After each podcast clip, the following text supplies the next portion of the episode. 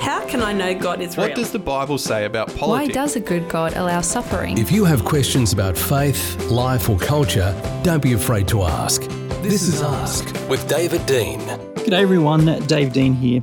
And our question for the week is Is religion the leading cause of violence? Christians, Buddhists, Hindus, Jews, Muslims, Sikhs, for millennia, religious traditions have either fallen victim to or sanctioned violence in one way or another. And we don't need to look to the blood of bygone years to see this, because we know it all too well from just the last couple of decades. Al Qaeda on September 11, the global jihad waged by ISIS, Boko Haram in Africa, the persecution of Rohingya in Myanmar. Take your pick of modern atrocities. I don't think any of us really need to be convinced that much that violence has been attributed to or associated with religion. But with that said, we need to get a little bit more specific here with the terms of this question. Is religion the leading cause of violence? Well, first, what do we mean by this word cause? Think about this. If, if I go to the beach and I get sunburnt, then what caused my sunburn? Well, the sun, obviously, but there may be other factors as well. Maybe I deliberately ignored my wife who asked me to put on sunscreen. Maybe I could have gone out at a different time of the day or so on. You see, this is where the difficulty of causality comes in. Where do we draw the lines to isolate a particular cause as the cause of a certain effect? How exactly do we isolate religion as the cause of a particular violent act? I mean, take the Arab Israeli conflict as another example. You could analyze that entire conflict from the standpoint of religious disputes, or you could study it from the standpoint of territorial disputes. Indeed, many of ISIS's holy duties and caliphates against Western nations were just straightforward political grievances about land and politics. The point is, the invocation for religious explanations for violent atrocities, it has a tendency to distort and obscure other ideological, even mundane factors that led to bloodshed.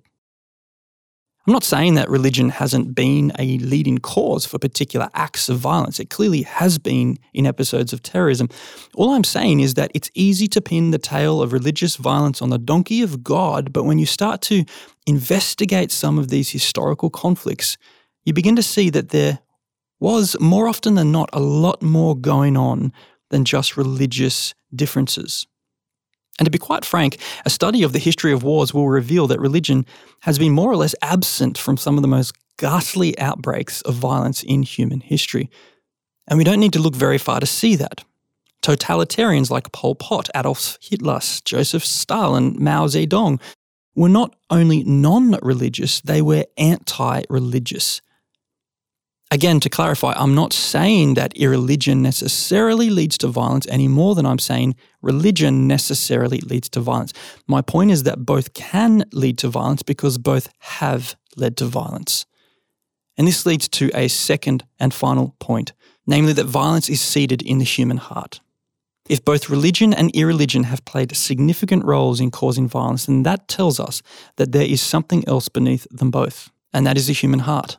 Violence is only out there in the world because it is first seated as a passion in the heart of every human being, whether that's for power, for pride, for glory, for riches, for territory, or whatever.